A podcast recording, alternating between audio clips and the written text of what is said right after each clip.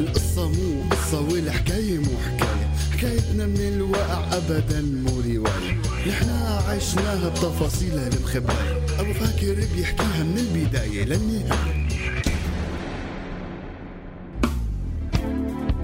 حكاية بلد. أب وأم وولد. حياة جديدة. بدها تنولد حكاية سوريا الروح قبل الجسد. الروح قبل الجسد. هلا مع حكواتي السورياني. عاها راديو السورياني خليكم معنا.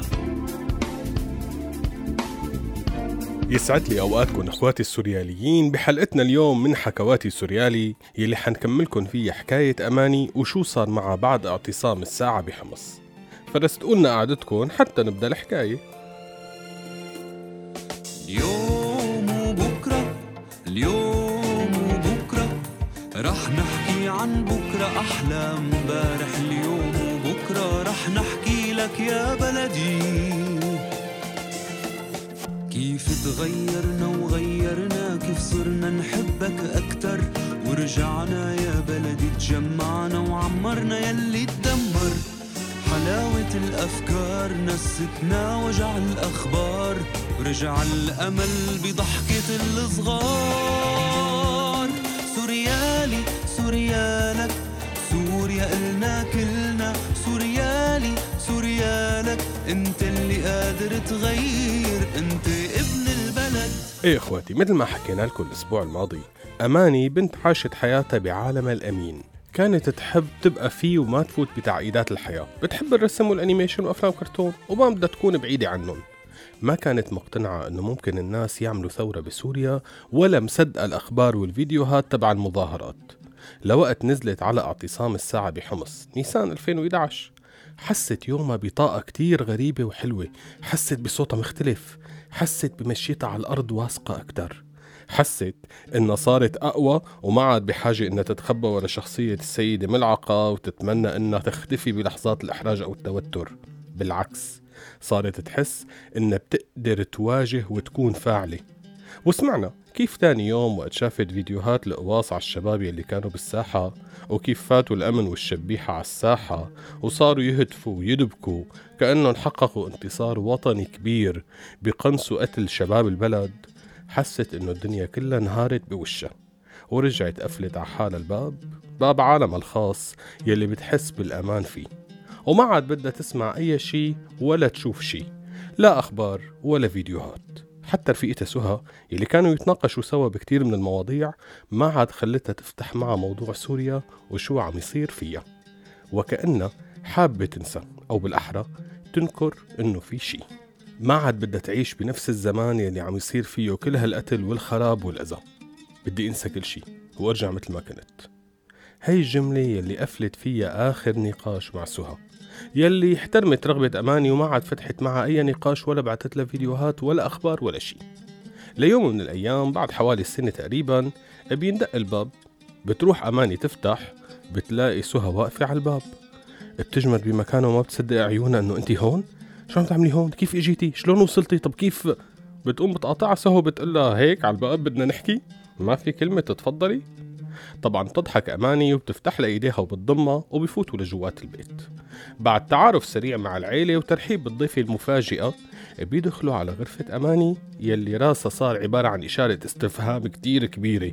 بدها تفهم شو جابها لسهى بهالليل وشو جابها لهون كيف دخلت على البلد هي بتعرف إنه ما فيها تفوت لأنه أهلها مطلوبين وهي ما معه رأس بوتية ولا جواز سفر ولا تقطع سهى بتقول لها روقي لك روقي حأحكي لك كل شي بس بلعي ريقك خدي نفس. اهدي خلينا نحكي على رواق لك قومي اعملي لنا كاستين شاي يحرق أختها البخل ولا تخافي جايبك عكاتي معي ما رح غلبك. ومع كاستين الشاي السخنين وكيس الكعك المدور يلي بتحبه سهى قعدت تشرح لها لأماني كل شي. كيف فات التهريب من على الحدود اللبنانية؟ وكيف جاية مشان توثق كل شي عم يصير بحمص وبسوريا؟ بس هلأ بدها تصور بحمص أول شي بعدين بتنتقل على غير مناطق ومدن.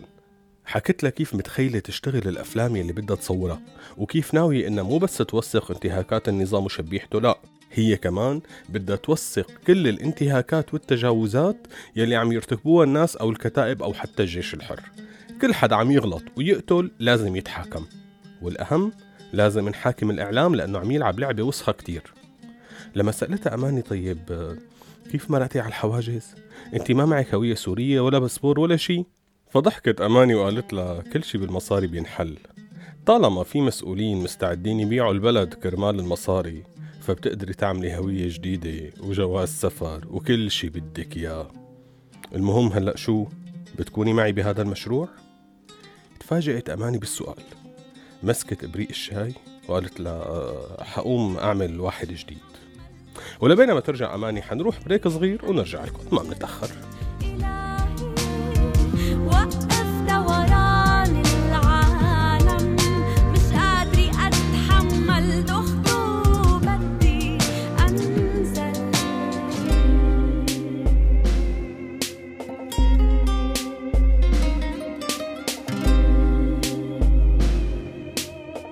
على ظهر الصواريخ أمريكا.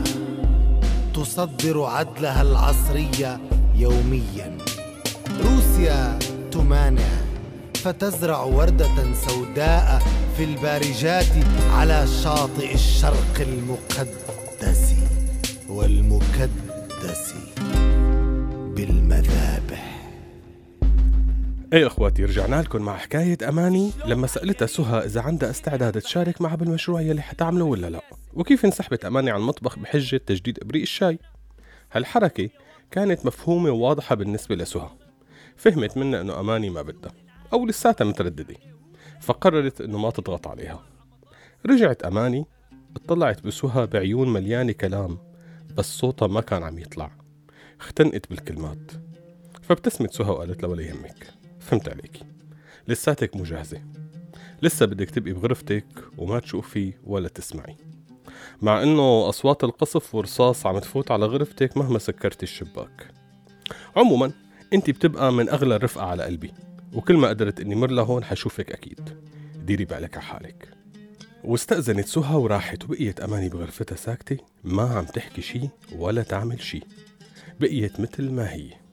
مرت أسابيع مرت أيام وكل فترة تطلع سهى أونلاين وتحكي كلمتين معه وتخبرها أنها بخير وإنه عم تعمل شغل كتير مهم وإنه عم تقدر تصور شغلات مهمة كتير وعم تتواصل مع صحفيين عالميين عم ياخدوا منها وينشروا وعم يرجعوا يطلبوا منها كمان لأنه عم يكون شغلها موضوعي ودقيق. وتحكي لها قديشها مبسوطة إنها عم تقدر تعمل شي لبلدها وأهل بلدها. بكتير لحظات كانت أماني عم تحسدها بقلبها وتتمنى إنه تكون معها. من جواتها كانت حاسة إنه مكانها هنيك. هي لازم تعمل شي لبلدها وأهل بلدها. بس ما عم تقدر. حست إنه في جزء كبير من روحها مات. حست إنه حتى السيدة ملعقة صارت أكبر بكتير منها. هي صارت تتمنى تكون أصغر أصغر بكتير. ووصل القصف على حارتهم واضطرت هي وأهلها أنهم يطلعوا من البيت وانتقلوا لغير حارة. بعدين الحارة التانية كمان انضربت. فطلعوا لعند بيت خالها بالشام. بهالوقت كانت سهى عم تخبرها بآخر تحركاتها إنها صارت بحمص القديمة. وبعد فترة تسكرت المنطقة وعصيت سهى هنيك وما بقى قدرت تطلع. أماني بالشام عم تحاول تطمن عليها بس ما عم تقدر حست بالخوف كتير عليها. شو حيصير فيها؟ كيف حتطلع؟ حاولت تتواصل مع كتير من الرفقة يلي بتعرفهم إنه هن بحمص وممكن يكونوا بيعرفوا حدا من الناس الموجودين بالحصار. بس ما قدرت تلاقي. خاصة إنه الحكي على التليفون أو النت فيه كتير مخاطرة والتشفير ما دائما بيزبط. فقررت تنزل بنفسها على حمص وتحاول تعمل شي شافت أكثر من شاب من رفقاتها بالجامعة يلي بتثق فيهم ويلي خبروها إنه حيعملوا جهدهم يجيبوا لها أخبار عن سهى وفعلا بعد شهر إجاها خبر إنها بخير ومنيحة عايشة مع وحدة من العائلات جوات الحصار وعم تصور جوا. اطمنت أماني بشكل جزئي عليها أنه الحمد لله هي عايشة. بس وبعدين؟ شو حيصير؟ ما حدا بيقدر يعرف. ومرت شهور ورا شهور وما عاد قدرت تتواصل مع حدا ولا تقدر تجيب أخبار عن رفيقتها.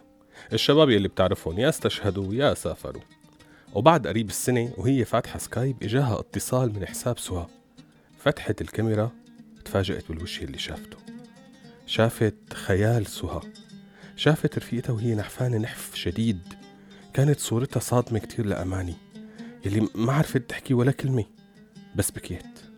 سهى فهمت عليها وقالت لها تغيرت كتير ما ولا يهمك. بعرف إني تغيرت بس انت شكلك ما تغيرتي. الحمد لله إنك بخير. بس حبيت أطمن عليكي وشوف وشك لأنه ما بعرف شو حيصير. الوضع هون صار كتير صعب الناس تعبت وفقدت كل أمل. والعواينية عم يحبطوا أي مشروع عم نحاول نعمله. والعالم كله عم يتفرج علينا ونحن عم نموت من الجوع والقصف. يلا حيفصل النت هلا لا تخافي أنا بخير. وراحت الصورة وصارت سهى offline بعد شهرين بتصير تسوية وبيطلعوا الناس المحاصرين جوات حمص القديمة على دفعتين. أماني كل مرة بتقعد تتفحص كل الفيديوهات المصورة حتى تشوف إذا سهى كانت بين الناس اللي طلعوا ولا لا وتعيد الفيديوهات وتشوفهم مرة ورا مرة مرة ولا مرة بس ما قدرت تلاقيها بيجيها اتصال من واحد من الشباب يلي بتعرفهم إنهم كانوا بقلب الحصار. لها أنا هلا بالشام طالع على بيروت انزلي شوفك بسرعة قبل ما اسافر في شي لازم خبرك إياه. بتنزل تشوفه فبيعطيها دبدوب هدية. بتتفاجئ بالهدية ما بتفهم شو هالحركة إنه عفوا من وين لوين يعني؟ نحن ما بيناتنا أي شيء لحتى يجيب هيك هدية. فبيضحك وبقول لها آسف ما يروح ذهنك لبعيد. هي الهدية مو مني هي من سهى أمنتني أعطيك إياها قبل ما تموت. كيف؟ شلون؟ إمتى؟ إمتى ماتت كي شلون ماتت لي ليش؟ فحكى لها إنه قبل ما يطلعوا بشهر تقريبا صحة سهى تراجعت كتير وكلاوية بطلوا يشتغلوا. ما كان في دواء ولا أكل ولا مي نظيفة. فجسمها ما عاد تحمل وماتت. وهي الأمانة إلك. ومشي بسرعة. رجعت أماني على البيت حطت هالدبدوب قدامها وهي ما مصدقة بعدين بلحظة فكرت إنه ليش؟ ليش لا تبعت لي هيك هدية؟ مسكتها وصارت تتفحصها قامت حست بشي قاسي جواتها. جابت مقص وبلشت تفتق اللعبة. بتطلع لها رسالة مكتوبة بخط عم يرجف رسالة من سهى بتخبرها إنه هي بتثق فيها كتير. بتثق إنها ما حتخذلها وإنه حتأمن فيها وتسلمها كل المواد اللي صورتها وهي بالحصار. بتطلب منها إنه تستفيد منهم وتكمل المشروع يلي عم تعمله وتخلي هالمواد تظهر للناس وما تموت. وطني كان في إم. بوطني كان في طفل. بوطني زرعوا المحبة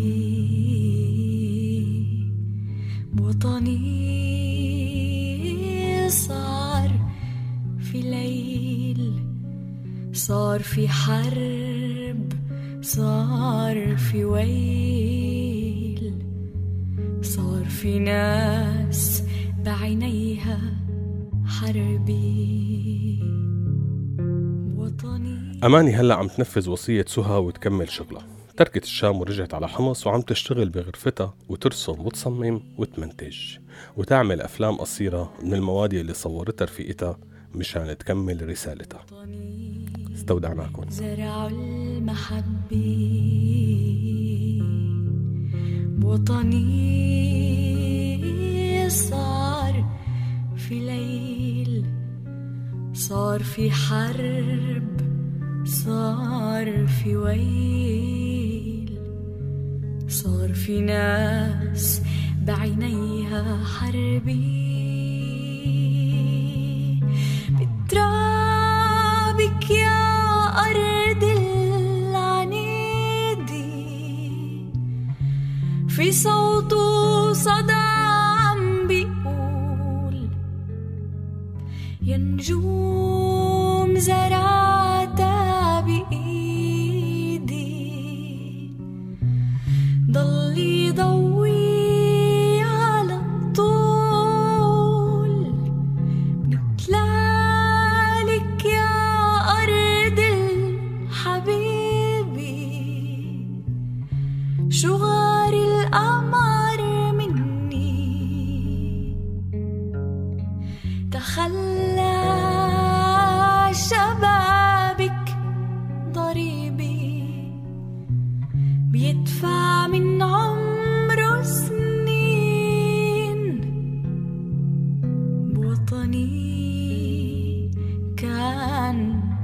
في خير كان في كوخ. هذا البرنامج من إنتاج راديو سوريالي 2015 عم تسمعوا راديو سوريالي.